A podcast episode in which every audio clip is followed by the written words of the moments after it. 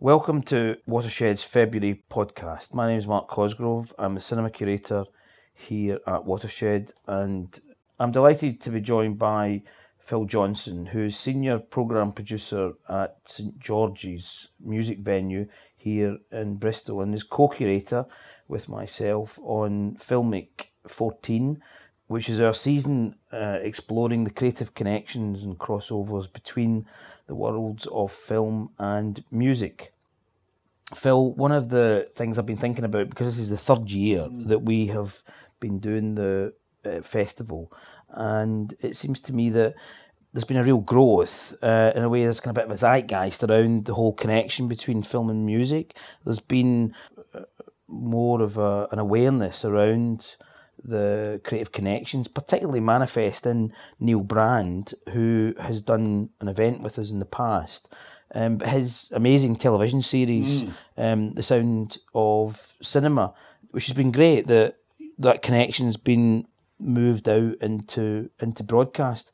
So I just wondered, had you have you seen that series? I'm still waiting to see it. Unfortunately, yeah, that I never managed to uh, to watch what I was on. I did see odd bits, zeitgeisty stuff, as you say. It's it's basically there's been a growth over quite a few years now of uh, film, stroke, music uh, events within the programming kind of portfolios of major arts institutions. So the Royal Festival Hall, for example, has had as part of its Only Connect series and other things it, it, it's done. I mean, Adrian Utley of, of Portishead, for example, did a project with Nicholas Roeg, didn't he, about mm, te- 10 years sure. ago.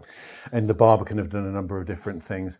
Uh, so there's, there's, there's that one side to the story, if you like, which is uh, film and music events being part of the programming portfolio of different arts organisations. And then there's also the whole influence of film on contemporary music, which is gigantic, really kind of always has been gigantic. And you look at Prokofiev or Shostakovich or whatever, and you can take it back to there. But we've also got lots and lots of bands and lots and lots of music producers who are taking their prime inspiration, if you like, from film rather than, rather than music. In that we know that in Bristol we've got a special relationship here, in that groups like Portishead and Massive Attack are noted for the filmic associations of their music. So, so I think we're within the kind of mainstream of what's been going on within arts programming, both in the cinemas and digital creative centres such as Watershed and in music venues such as St George's.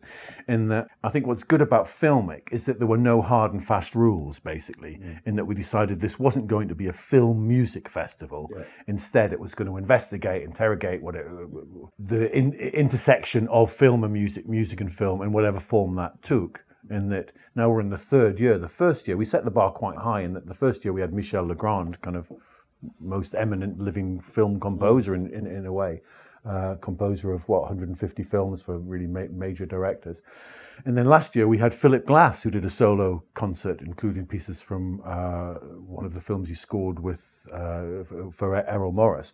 And Philip Glass, of course, is again kind of top three, top five kind of film composers of today as well as doing those kind of you know, big events, we've also had other things that have had a local element to them. And this year, we're kind of mo- moving on again, in that we haven't necessarily got the big marquee name composer as we had with Legrand and Glass, but we've got a really interesting mix of different things.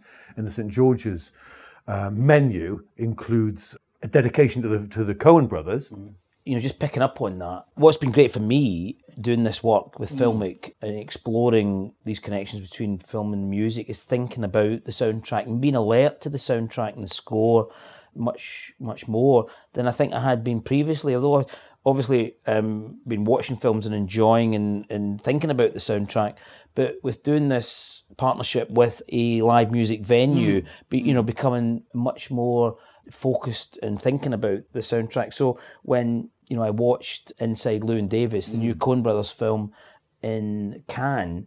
Um, the subject matter interested me because it was 60s Greenwich Village and being a, a big Dylan fan and knowing about that um, moment that happened in New York and Greenwich Village, really interested in the film from the subject point of view, but then you know you you, you also see that T Bone Burnett is doing the music supervision for it, and T Bone Burnett, you know, kind of um, probably most noted for as you say, "Oh Brother, Where Art Thou," which was an extraordinary mm. um, soundtrack. Mm. And again, I remember seeing that film before it was released, and everybody commented on the music, but not in a way that said, "Oh, that the the, the film was lesser," but just that it was part of the film.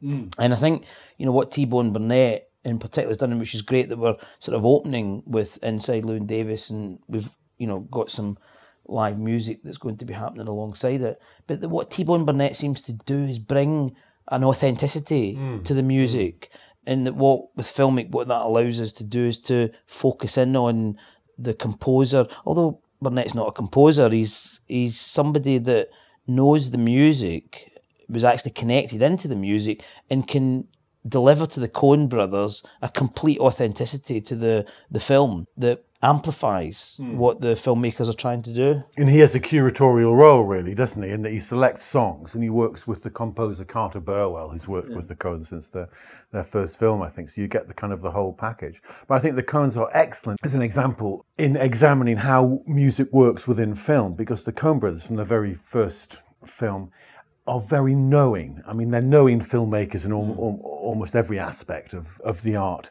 but their use of music.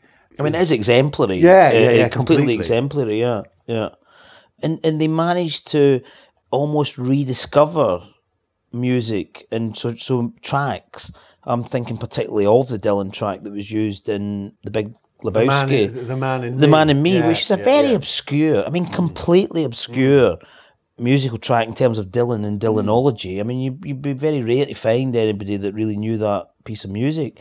Burnett knows it, but also knows it in relationship to what the Coen brothers are trying to do with the film The Big Lebowski, which kind of seems to me the art that T-Bone Burnett has um, discovered in relationship to that creative partnership with the Coen brothers. There's a moment in Blood Simple, at the beginning of the film, after the kind of opening scenes in which uh, we're in a redneck bar. The black bartender climbs over the bar. He goes over to a jukebox and he presses play, and it's the same old song by the Four Tops comes on, which is a killer Tamla Motown track. There's a kind of joke there that again is very uh, Coen Brothers because it's very intertextual. That at the end of the film, after the long drawn out kind of uh, very bloody kind of knife fight climax or whatever, uh, the jukebox in, in the bar, which is the, the, the locale for the fight as it was for the, the scene at the beginning, comes on. And of course, it's the same song, which is It's the Same Old Song. Yeah, yeah, So, and that plays over the end titles of the film. So I think there from the very beginning, you had this knowing uh, genre approach in which it's playing games with film noir in the lighting of the film, the plot of the film, the uh, the femme fatale character, the heavy character, and all the rest of it, are all comments on previous films within that kind of genre. So it's very postmodern. But then they use music in a similar way. I think music also in the Coen Brothers films is hard to disassociate from the soundtrack as a whole, in that uh, their musical cues are placed with absolute certainty Yeah. and with a very knowing and very ironic ear as to how they'll work. And you could look at the use of Somebody to Love by Jefferson Airplane in a serious man la- la- la- later on. Uh, and, and th- sort of throughout their filmography, there's, uh, yeah, there's very knowing use of film. I think with Oh Brother, it's different. And I think T-Bone Burnett has spoken of the effect that huge kind of groundswell of, uh, uh, Well, of, I mean, of uh, love that came about well, that film. We way, thought yeah. it was a 9-11 moment, basically. There was a return to kind of purity and, and Yeah, uh, and then so th- it was a rediscovery of a, an, a, a sort of lost American Yeah, exactly, music, yeah. which was the sort of bluegrass gospel. yeah, Carter family kind of yeah, Carter yeah. Family, um, which fitted perfectly with the film. And I think you know what's interesting with Old Brother and and with Inside Llewyn Davis is both of those films is that there's a there's a sense in which you feel it's otherworldly, Mm. which is what the Coen mm. Brothers do. They mm. sort of it's almost like they've created a parallel universe, mm. but yet there's also it feels connected. You know, so it's it's not quite a, a parody in the sense that it doesn't it's got no connection with reality. And I know a journalist colleague when he saw a, an early screening of Inside Llewyn Davis, he googled some of the music, and of course it's all based on. You can find the album Yeah, covers; yeah, yeah. it's all '60s music. You know, so all you know, Dave Van Ronk. Uh, who's kind of the basis of uh, Llewyn Davis, but Mm. very, very, very, very loosely is the basis of him.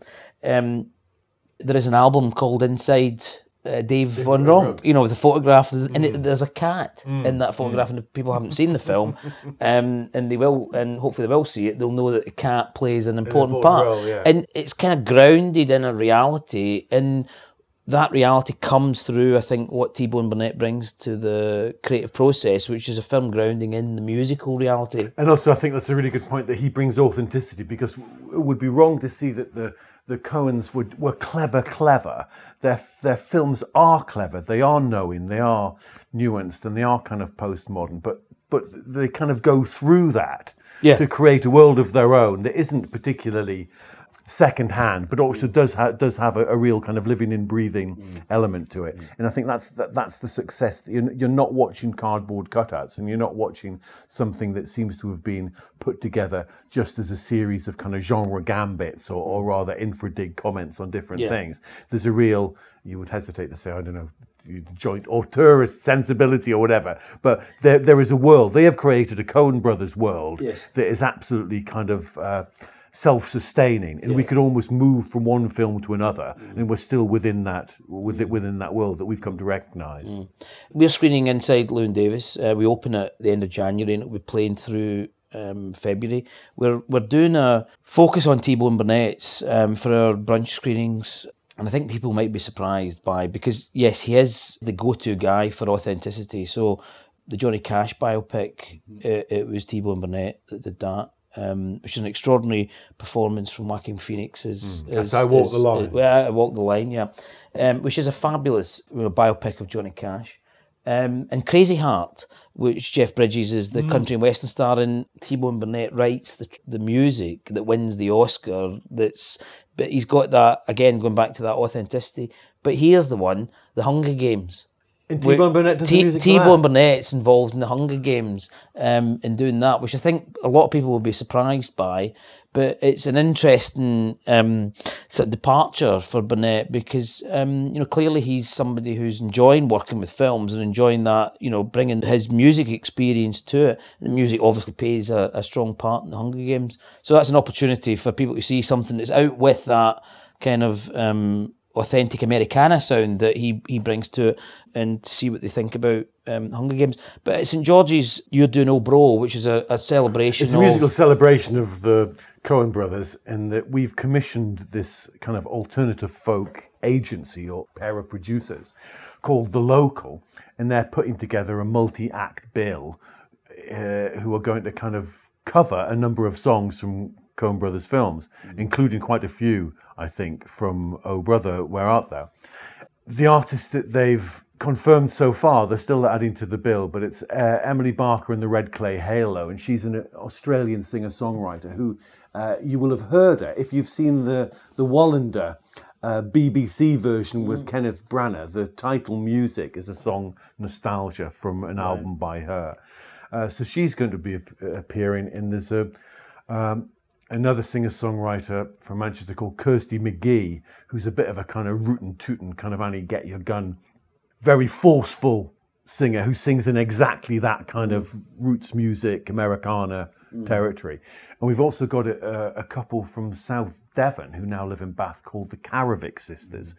who are twins who play bluegrass music mm. with oh. great authenticity. I think their father and, and mother may have been musicians, but they've kind of imbibed. You know, they play dobro, fiddle, and a range of other instruments, and I think they might be accompanied by a bass player. But they're very, very authentic, so that they will fit right into that vibe. And then I think there's a more left field guy called Thomas Truax, who's more kind of indie and uh, and odd, who will be doing interpretations of something perhaps a bit stranger, maybe something from less well-known films like Raising Arizona, for example, which has got a fantastic soundtrack by uh, Carter Burwell. That again is very, very odd.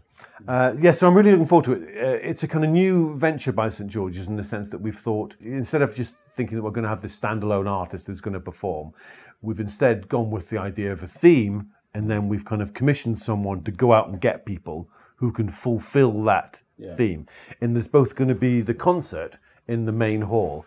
And then afterwards, there's going to be the Church of the Latter Day Dude uh, as a kind It'd of have after to be it'd have to be the dude if you're going to do the dude. Coen Brothers. It's an, a- it's an after party in the Crypt Bar where I think there's going to be a kind of primitive DJ set up and there's going to be people busking down there. So, so it's a genuine attempt to kind of uh, honor the the traditions of the of the Coen Brothers films by by doing something really creative and rather than. Oh, you could you, could- you could imagine a really sort of slapdash event that would somehow kind of aim aim at, uh, at doing something, but no, this is this is a kind of an event with a bit of love in it from people who really love the music. somebody else that you're doing the performing live is Jocelyn Pook, and I know Jocelyn Pook as the person who worked with the filmmaker artist John Smith on a brilliant short film called Blight, which was a co-commission by. I, if I remember rightly, um, the BBC, might have been Channel 4, and the Arts Council, which was bringing together filmmakers and musicians and John and Jocelyn worked on that together. And I say an extraordinary short film which um, we'll be screening. Um, she worked on part of the score for Kubrick's Eyes Wide Shut, and you you've got her performing at um, St George's. Yeah, that uh, I know Justin have written about her work and her work with Stanley Kubrick, and I think I first became aware of her through something by the physical theatre company DV8, to film that was shown on, on Channel Four years and years ago, and that she's she's actually performed at St George's a couple of times uh, in the past, not for about eight years or something. Yeah, I wrote a story about the Eyes Wide Shut because it's quite a thing that Stanley Kubrick chooses the work of this absolutely unknown British composer.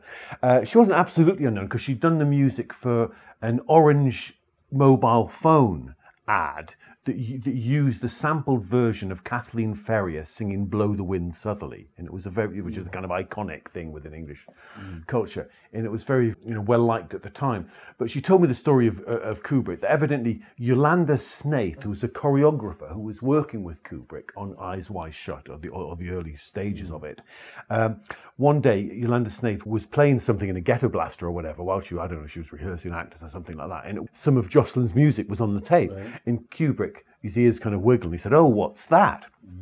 And then the next thing that happens is that Stanley Kubrick phones up Jocelyn Pook in her flat in Islington. The, the joke is she put him on call waiting because she was talking to someone else at the time. So she put him on call waiting and he, he, he he hung on. And then uh, she finishes her call and says, Oh, uh, right. And it's, I'm Stanley Kubrick.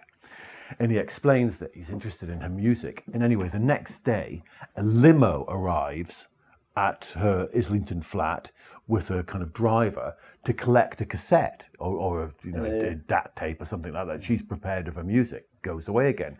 And then it might be the next day, but it's a better story if it's the next day, maybe it was the next week. Uh, the limo comes again with the chauffeur and takes her to Pinewood. Amazing. I guess, to to meet Stanley Kubrick. She's not entirely familiar with Kubrick's filmography, but as anyone is, you know, she's, Yeah, you know that- you know- you know the a name number of Kubrick, different things. yeah.